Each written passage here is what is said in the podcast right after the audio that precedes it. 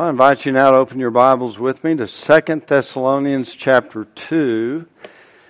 And we'll be looking at uh, verses 7 through 12, primarily starting in verse 9 this morning. Be looking at uh, a deluding influence that's found in this passage that actually will come from the Lord. It's kind of a challenging passage as we read, and uh, we'll look at it together this morning. Second Thessalonians chapter 2, and I'll start reading in verse 7. Again, our privilege is to read the inspired Word of God, so please uh, pay careful attention to the reading of His holy Word. For the mystery of lawlessness is already at work. Only he who now restrains will do so until he's taken out of the way. Then that lawless one will be revealed, whom the Lord will slay with the breath of his mouth and bring to an end by the appearance of his coming.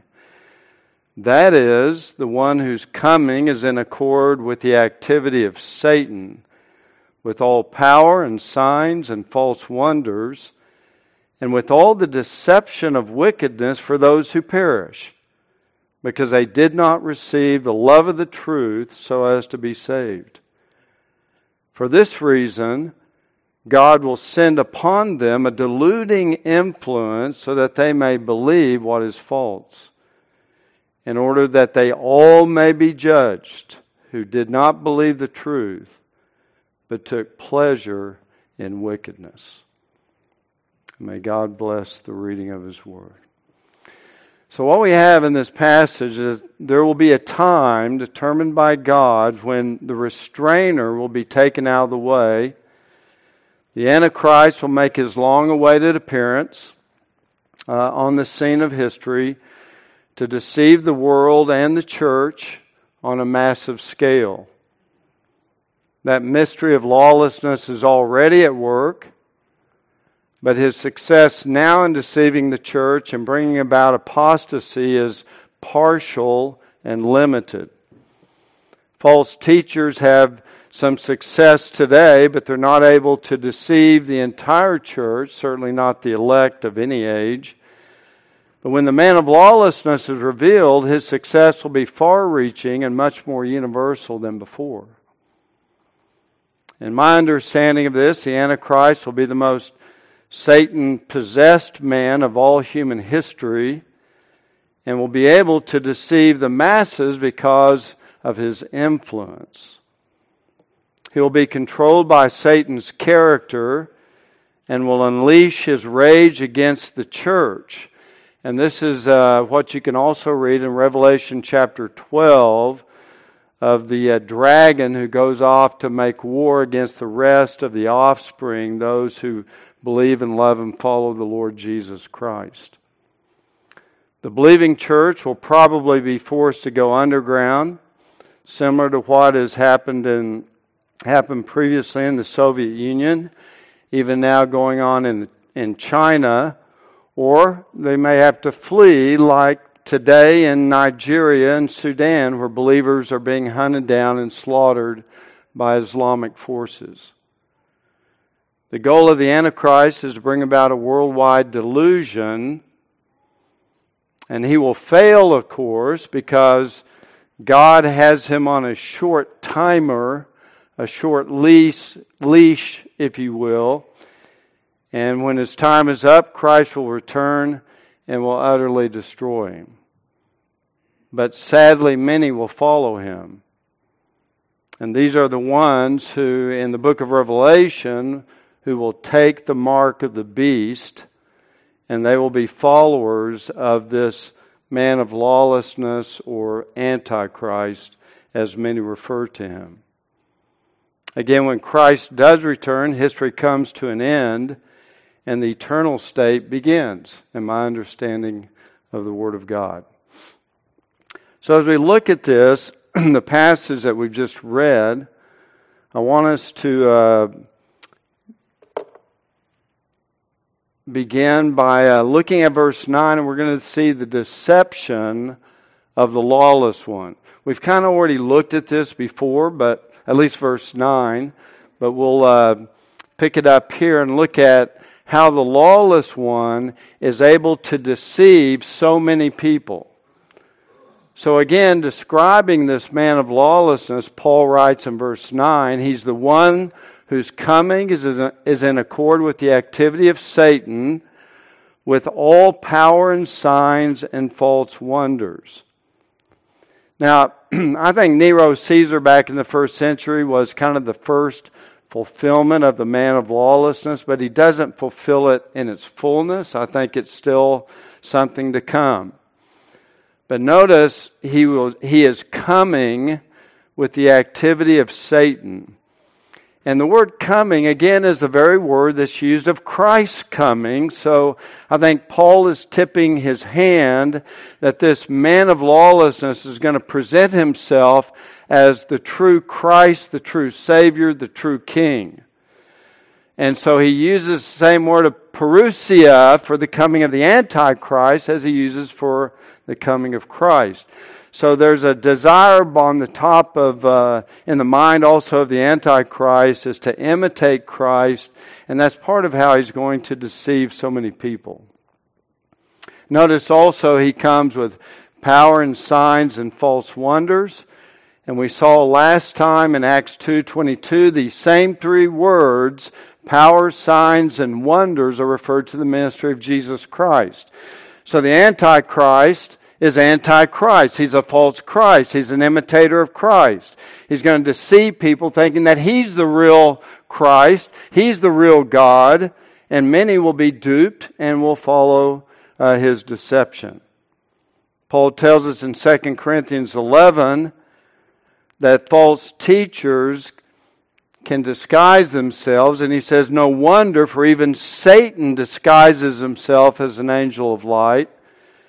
Therefore, it's not surprising if his servants also disguise themselves as servants of righteousness, whose end will be according to their deeds. So, this is, this is the uh, attempt of the man of lawlessness in this passage, also known as the Antichrist, to come and deceive people. He's going to claim he's coming as God. He's actually going to be able to do power, signs, and false wonders False not in the sense that they're fake, but they're, they're buttressing of the lie. So they're false in that regard, but they're probably real miracles.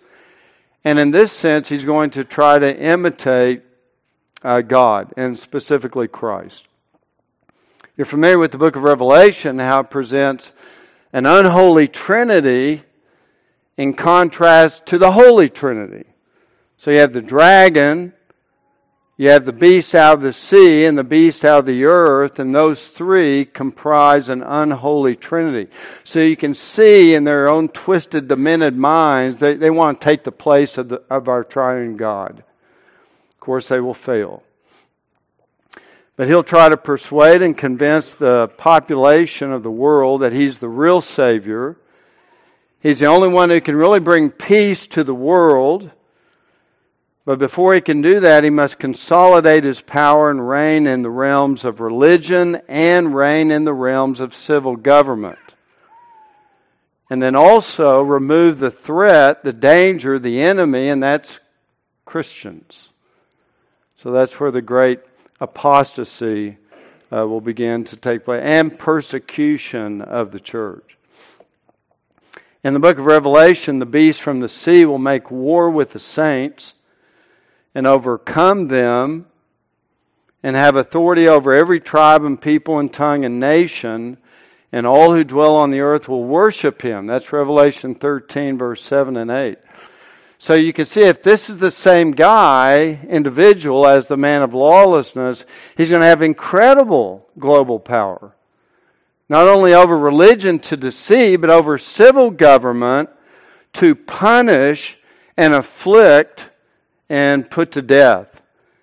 And of course, uh, it says he's going to make war with the saints and overcome them. So it'll be a dark time indeed. The beast from the earth will also perform great signs, even fire from heaven, according to Revelation 13. And he will deceive those who dwell on the earth to worship the beast from the sea And he causes those who do not worship the beast to be killed. And he gives a mark on the right hand and the forehead so that they cannot buy nor sell unless they have the mark of the beast. So this this would the way I would understand this, and again, there's differing views, is that uh, this antichrist, this man of lawlessness, is going to have incredible global power. We go on to read in verse 10 that he will also come with the deception of wickedness or wicked deception, as the ESV would, would uh, translate it. It's a deception that is wicked. So the Antichrist is going to be a master deceiver. He'll be so convincing with his miracles that the masses are converted to be his followers and disciples. But his deception is wicked. It deceives them into thinking that good is evil and evil is good. And note, even Eve in the Garden of Eden said concerning Satan, the serpent, deceived me and I ate. And that's, that's going to be the hallmark of this man of lawlessness. He is a deceiver, and there'll be a great deception, wicked deception. So, as this is kind of the epitome of the old, of the biblical analogy of the wolf in sheep's clothing, like Jacob who deceives Jacob, uh, Isaac, excuse me, Jacob who deceives Isaac dressed up like Esau with animal skins on his hands and neck to make the deception more believable. And all the deceptions in the Bible are ultimately going to be consummated in the deception that comes from this uh, man of lawlessness. And of course, he'll have success except with the elect of God. God will preserve them. Uh, they will not follow the, the beast or the antichrist, but they'll remain faithful to Christ, and some will pay the price of their faithfulness um, with their life.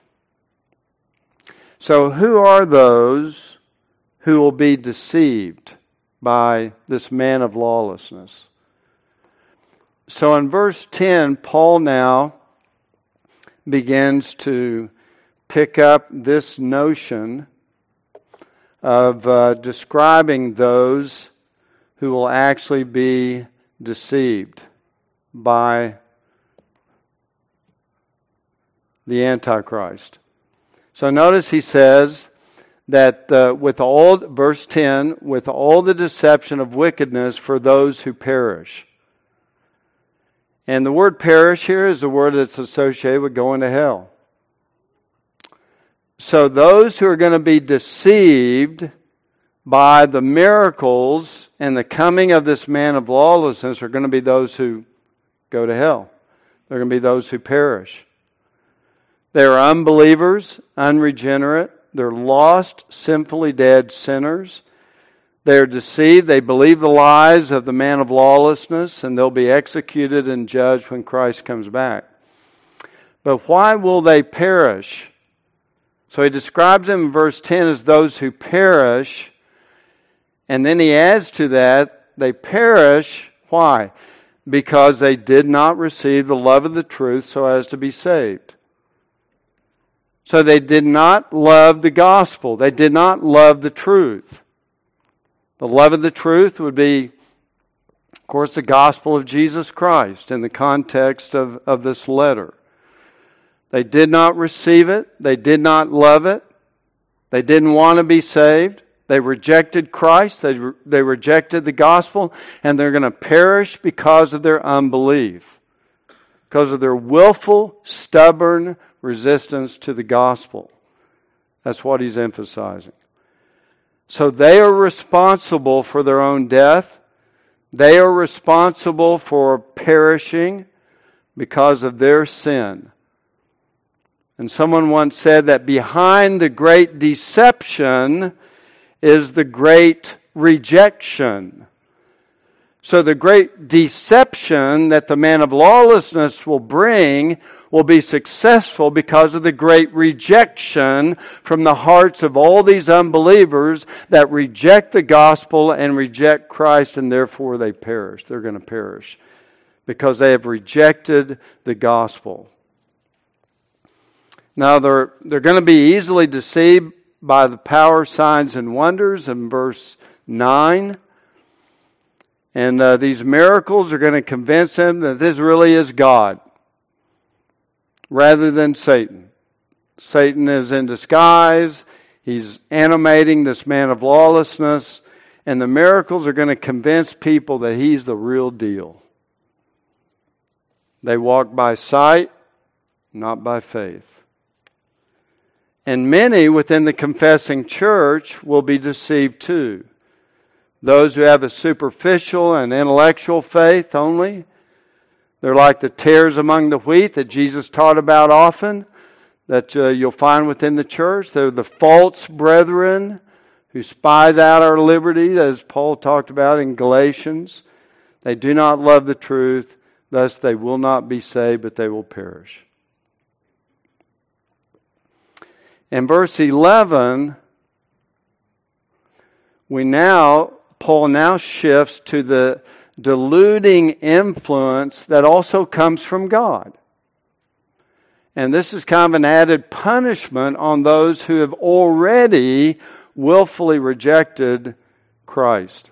But notice he starts out in verse 11, for this reason. So now we have to ask ourselves, what reason does Paul have in mind?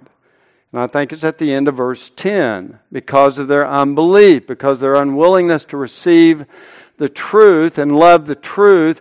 For this reason, because they have already set their wicked hearts in rebellion against God, for this reason, God will send upon them a deluding influence so that they will believe what is false. So basically, what we learn from this is that God deludes those who have already been deceived by their own depravity. God deludes those who have already been deceived by their own depravity. Note that them in verse 11, for this reason God will send upon them. Again, referencing back to verse 10 those who have already chosen not to receive the love of the truth. So they're the ones that will be deceived, and upon them, God will send this deluding influence. This is somewhat of a frightening truth, actually, if you think about it. That those who willfully reject the truth, God will send a deluding influence upon them. To the depraved, he will judge them so they become more depraved. To the hard hearted, he will judge them so they become more hard hearted. This deluding influence that's referenced here in verse 11 can be translated differently. Some of your Bibles may have a powerful delusion or maybe a strong delusion but it's a deluding power is really the, the idea of the word. This uh, word is the same as used for the activity of Satan in verse 9. It's the very same word. It's, a, it's an influence, it's an activity that God will actually bring upon these people. So it'll be a powerful working influence that will delude those who are already deceived and hardened in their hearts to further believe Antichrist's lies that he is God. They're going to believe what is false. So those who harden themselves will suffer the penalty of being hardened by God. Now, there's a theological problem, obviously, here because how can God, who is good and just, send them a powerful delusion so that they will believe the lie? I mean, we know clearly that God is not the author of sin, Yet God has every right to justly punish sin, and that's really what he's doing in this context. He is punishing sinners. Uh, if you look at some of the theologians and how they explain this, for example, Calvin says, For as God enlightens us inwardly by his Spirit, that his doctrine may be efficacious in us, so by a righteous judgment he delivers over to a reprobate mind those whom he has appointed to destruction, that they may, as if bewitched, deliver themselves over to Satan and to his ministers to be deceived. So God does this righteously. He does it as a holy judgment upon sinners. And God has the right to judge sinners. He has the right to punish sin because He is just, He is holy. So I think Calvin is certainly right there. Matthew Henry says God is just when He, when he inflicts spiritual judgments here and eternal punishments hereafter upon those who have no love to the truths of the gospel. So again, God can judge sin now just like He's going to judge sin in the future. So He has every right to do that. Greg Beale, professor at the Theological Reformed Theological Seminary in Dallas, said God righteously sends delusion because it is the beginning part of his just judgment. And I think all three of those uh, help to explain that God can be righteous and still send a delusion. Now, it's interesting. Now, he may use means in doing that. Uh, but if you look at the curses of the law that God gave to Israel in the Old Testament, uh, some of the language here is just uh, astounding because God will send every kind of plague and disease and suffering and misery upon the Jewish nation if they rebel and disobey God. And He has every right to do that. He's God, and He's just and holy. In Deuteronomy 28, verse 20, He says, The Lord will send upon you curses, confusion, and rebuke in all you undertake to do until you're destroyed and until you perish quickly on account of the evil of your deeds because you have forsaken me. So the Lord will send, this is more of an action, all these curses and confusions upon them. Verse 28 The Lord will smite you with madness, with blindness, with bewilderment of heart for their disobedience. Verse 65 The Lord will give you a trembling heart, failing of eyes, and despair of soul. The Lord will give that to them as a righteous punishment for their unbelief and their rebellion and their sin. So, God, as a holy God, a just God, a God who cannot sin, and is not the author of sin can still justly do this to sinners. Now, when he does that, sometimes he just withdraws his grace, like in Romans 1. He gave them over in the lust of their hearts to impurity. He gave them over to degrading passions. That would be homosexuality within the context. God gave them over to a depraved mind. He just lets their own innate natural depravity just take control and he pulls off all the brakes, all the restraint, and he just withdraws his grace. But there's other scriptures that describe God as being more active than just passively withdrawing his, his grace. As we saw in the curses, he's sending them. At least the language is, is very active, even though God maybe used means in doing that, but he's, he's very much active in that just some of the verses. If you look at, uh, think, for example, I think I skipped one. There.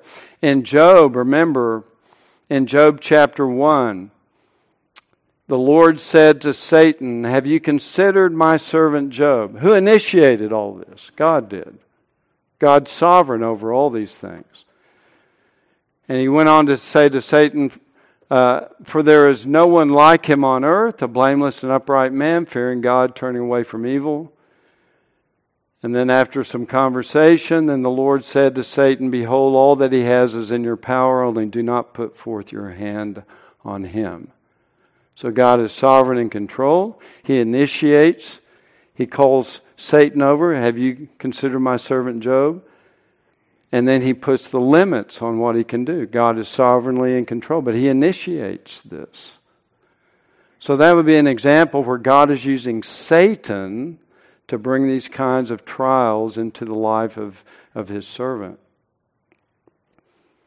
Another interesting one is 1 Samuel 16, verse 14, where it says, Now the Spirit of the Lord departed from Saul, and an evil spirit from the Lord terrorized him. So again, God, in His holiness and justice and sovereignty, is utilizing an evil spirit to accomplish His will and bring judgment upon Saul for his sin. And notice the evil spirit came from the Lord. This is even more dramatically expressed in 1 Kings 22 when the great prophet Micaiah came to King Ahab and gave him this message. Remember, all of his false prophets were saying, Go to war, go to war, you'll have success. And Micaiah came as a true prophet, and he said this to King Ahab The Lord said, Who will entice Ahab to go up and fall at Ramoth Gilead? God initiates it. God is sovereign, He's in control. And one said this while another said that. Then a spirit came forward and stood before the Lord and said, I will entice him. And the Lord said to him, How? And he said, I will go out and be a deceiving spirit in the mouth of all of his prophets. Then he said, You are to entice him and also prevail. Go and do so. So God gave him permission. God set the limits. God initiated it. God is in control. He has the right to judge and punish this wicked, evil king because of his sin. So, what's interesting is whether or not it says that God will send a deluding influence, is that deluding influence the Antichrist himself? With all the miracles, is he the deluding influence? Some might take that view, but notice verse 11 says, For this reason the people have already been deceived by the miracles of the Antichrist. And then Paul says, for this reason, God will send upon them a deluding influence so they will believe what is false. So it's like another layer of judgment upon their hardened hearts. They've already hardened their hearts, they've already rejected the gospel, but now the Lord is going to punish them further and afflict them because of their sin. And again, He has the right to harden hearts. The result is going to be they're going to believe what is false. Well, they have, they have already rejected the truth. So what does Paul say here? That they will, they will believe what is false. And my, my thinking is, is that since they've already rejected the gospel, they don't love the truth already to be saved, they've rejected Christ, that when Paul here says they will believe what is false, I think it's just saying that their spiritual blindness of their minds and souls will become thicker and darker and more resistant to the light. It's just a further hardening, like when God hardened Pharaoh's heart after he had already hardened his heart. It's just an additional judgment. These, again, are very sobering words, and there's a warning here, is there not? For those who think that they will come to Christ later in life. People who think that, well, you know, I understand I need Christ, I understand I'm a sinner, and I'll even go to church and engage in certain things, but I really won't follow the Lord. I really won't commit myself to Christ till later on in life. Don't you realize the folly of that? Because every day we resist repenting and believing in Jesus Christ and receiving Him as our Lord and Savior, you are hardening your heart more and more every day. You think, well, sometime in the future I'll do it. It will be more difficult in the future. You don't want to do it today, you won't want to do it then. Because every day you harden your heart. And sadly, it may come to a time when we've hardened our, our own hearts that God just says, I'm done. And He unleashes His wrath and His judgment upon us, and, and you're damned, you're doomed. There, there's no way. Your own sinful heart has already put you in that condition, but God just adds another layer of hardness. And a lot of people don't recognize that. You think you can delay, but you're just giving your unbelief more time to grow bigger, stronger, and harder. It's like the dripping of the water inside the cave, that water full of minerals, and it drips on the floor of the cave.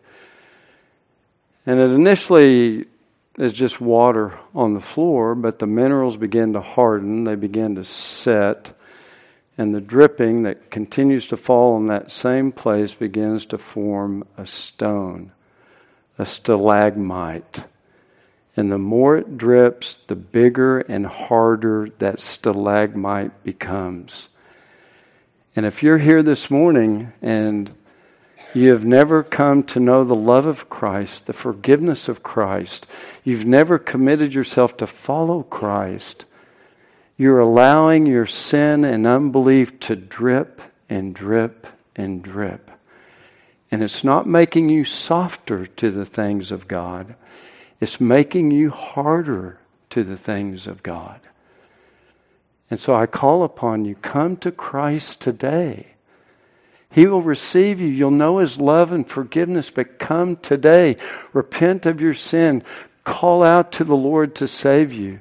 Receive Him as your Lord and Savior, and you'll know the joy and the purpose and the meaning of, of forgiveness and, and a life that can be invested for eternal good. Don't delay. Today is the day of salvation. Paul said of some in the area of Rome, he says, But there were some sinners there that because of their stubbornness and unrepentant heart, they were storing up wrath for themselves in the day of wrath and revelation of the righteous judgment of God. One of the greatest promises of all of Scripture is John 3:16, right? For God so loved the world that he gave his only begotten Son, that whoever believes in him might not perish, like these people are going to perish, but have eternal life. Come to Christ, believe in Him. He's promised to receive you, to forgive you, and to give you the greatest gift of all, everlasting life. Come to Christ. Those who come to Christ obviously will not suffer this doom that these people sadly will receive. In verse 12, Paul then adds that uh, they will believe what is false. Those who have already hardened themselves, now they're being sent a deluding influence from God through whatever means God so ordains to do it, so that they will believe what is false. So they're, they're committed to their unbelief. They're committed to the lie, even at a deeper level because of this judgment from God. And then in verse 12, in order that they all may be judged who did not believe the truth, but took pleasure in wickedness. So now this is the purpose, is that they might ultimately be judged for their unbelief, those who delight and take pleasure in wickedness. So again, Paul kind of lays the blame at their feet. They're going to be judged. Why? Because they didn't believe the truth because they took pleasure in wickedness. So here you kind of have an order of events that uh, I think you can probably lay out. This is the way I would put the whole passage together. Is you start with uh, the the inner core spiritual condition. So they delighted in wickedness, verse 12. Then they refused to believe the truth because of that. Then Satan deceived them to believe a lie. Then God sent a strong delusion to believe a falsehood. And then they're judged and they perish. And that's kind of the progression of those who take the mark of the beast and become followers of the Antichrist. there's a huge irony in here to me in the passage because God is using Satan and the Antichrist and his followers to carry out his own holy and righteous purpose in judging unbelief. Yet Satan and the man of lawlessness, from their perspective, they're acting in defiance of God. But in the end, their rebellion is bringing about the purpose of God, their own destruction, according to God's will. From the Antichrist perspective, he aims to rule the world, oppress the church, exalt himself as a monarch of the, of the earth, as, as God himself. But from God's perspective, which is sovereign and all controlling, the Antichrist is merely a tool of bringing judgment upon the non elect who harden their own hearts, stir up their sin nature, are deceived, and therefore prepared justly and righteously to be judged. So the Antichrist is actually fulfilling the purpose and plan of God and preparing the wicked for being judged. So God is using the Antichrist deceptions to bring judgment upon unbelievers before their final judgment. So the irony is, in the mind of the Antichrist, he actually thinks he's going to prevail. But in the, in the end, he's ultimately just accomplishing God's sovereign uh, purpose and will. I do want to say something about so, who is this Antichrist? Who's it going to be? And uh, interesting study if you read all the different guesses throughout church history. The reformers and the Puritans unanimously believed that it would be the Pope. It's going to be the Antichrist.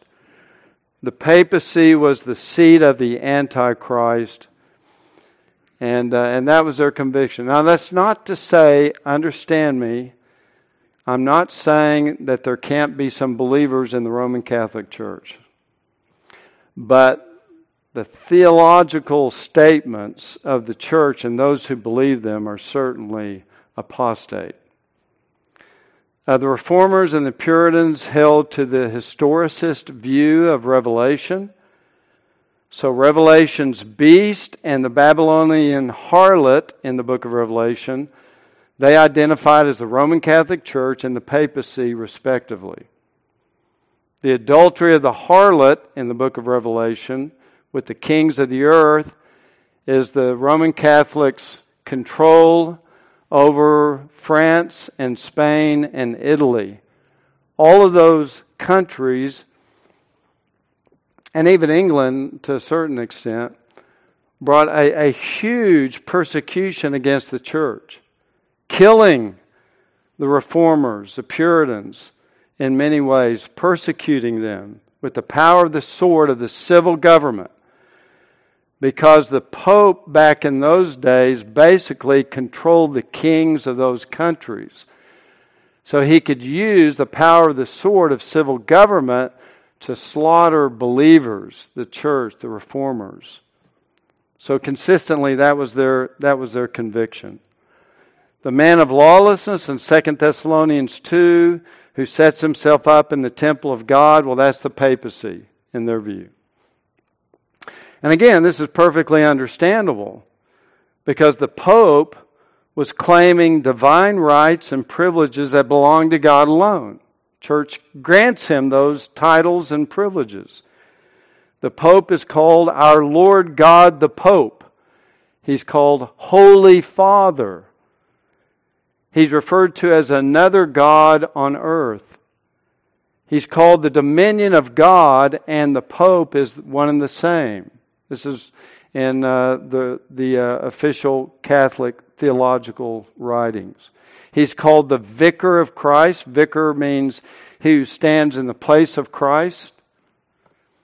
And even the Catechism of the Catholic Church, put out in 1992, said the Roman pontiff or pope and the bishops are endowed with the authority of Christ, that the pope possesses infallibility, that he has full, supreme, universal power over the church. And because the pope possessed incredible ecclesiastical authority and civil authority over the civil governments of those nations that he, he controlled, he brought out about a horrendous persecution on the church and death to many of the believers for their faith in the gospel. So you can definitely see why, in their day and age, uh, the Antichrist, the man of lawlessness, was identified with the Pope in evaluating that, there's a couple of things we have to consider. Obviously, the Pope and the Roman Catholic Church don't have the authority in our world that they did back in those days. They certainly don't have the, the civil power like uh, they did when they kind of controlled the kings of France and Spain and, and Italy. So you have to you, you have to reckon that. Now whether whether the Pope is still going to be the Antichrist, Certainly could be. I'm, I'm, I'm just throwing out some things you have to consider. Many, uh, so, so the Pope doesn't have the authority within the church today as he used to do, and he's certainly not within civil governments today like he used to. Uh, many conservative Catholics are quite upset with the Pope, not only for his Marxist beliefs, but also because he recently uh, came to prove that Catholic priests can bless same sex couples. So there's many within the church that do not like that, rightfully so. But also, they don't have the civil, the popes don't have the civil authority right now to engage in the type of use of the sword to judge and punish uh, the church as they did. Also, if you throw in John's teaching about the Antichrist who will deny Christ and the Father, and he will deny that Christ came in the flesh, that's quite a departure from accepted Catholic theology. Uh, so, was, Paul, was John describing the Antichrist only in his day and age, or is that more of a permanent description of the Antichrist? Kind of have to wrestle through that. But in light of the many serious errors in the doctrine of the Roman Catholic Church, such as sola fide, a truth we embrace and love, that you're justified by faith alone in Christ alone, the church says that view is anathema. So they, they are obviously an apostate church from their theological convictions, the Council of Trent, and also what's been repeated in the Catechism. Their view on transubstantiation, again, totally unbiblical. Their view of the divine authority with the Pope, totally unbiblical.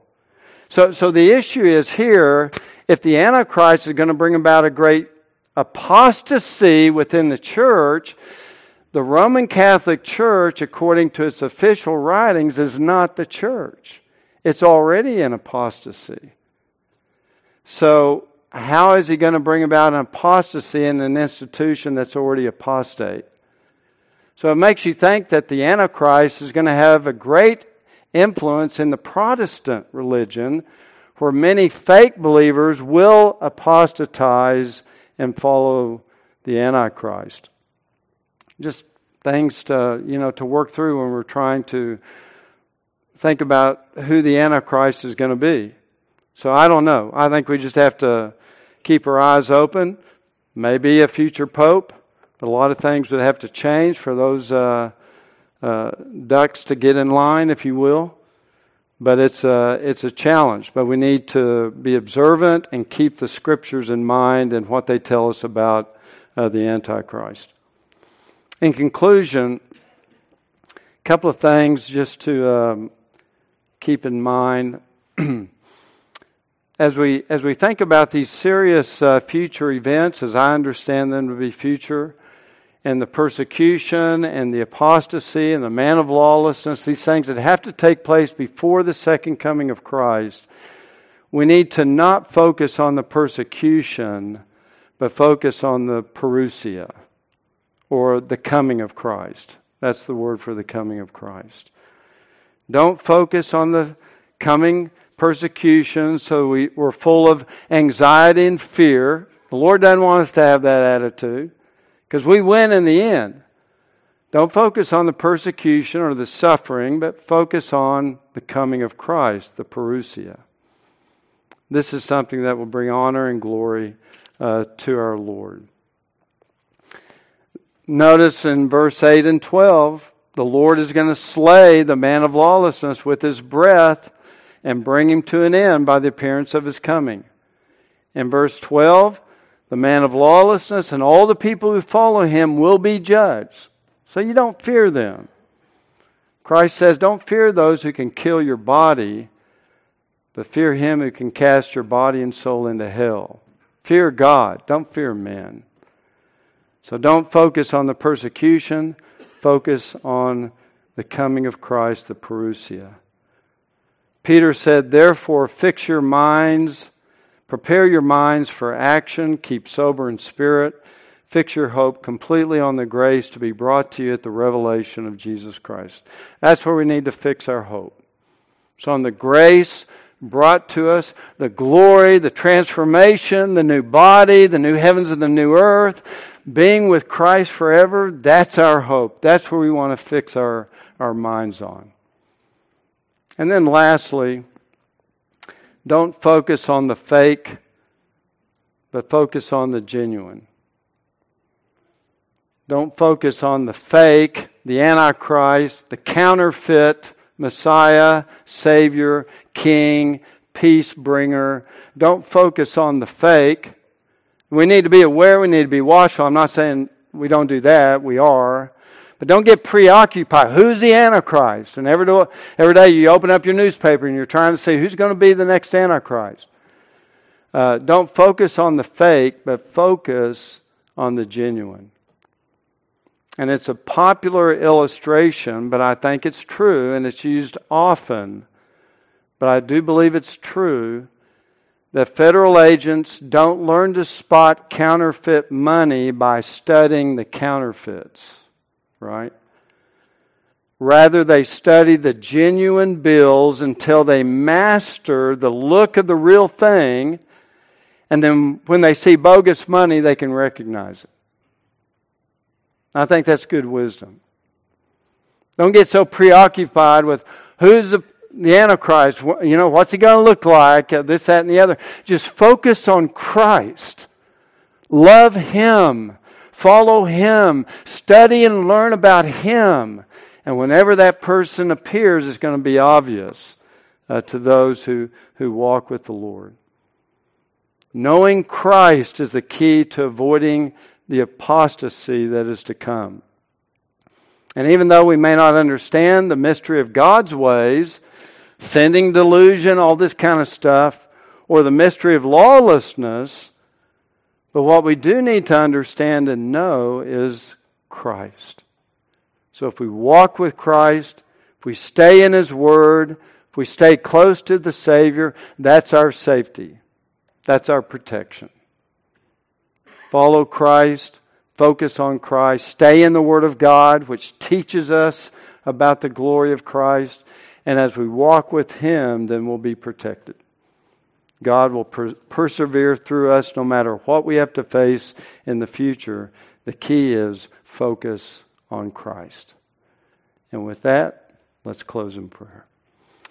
Our Father, we do thank you, Lord, again for the opportunity to study this uh, difficult passage. A lot of theological challenges here as well, Lord. But we pray that uh, we have understood it correctly. And if not, Lord, give more light, more illumination to better understand it. But Father, we, we pray that most of all, uh, not knowing in what day we live in, whether we will be alive when these final events come to pass or not, but Lord, Really, in one way, that shouldn't matter. We need to be watching and looking for your return.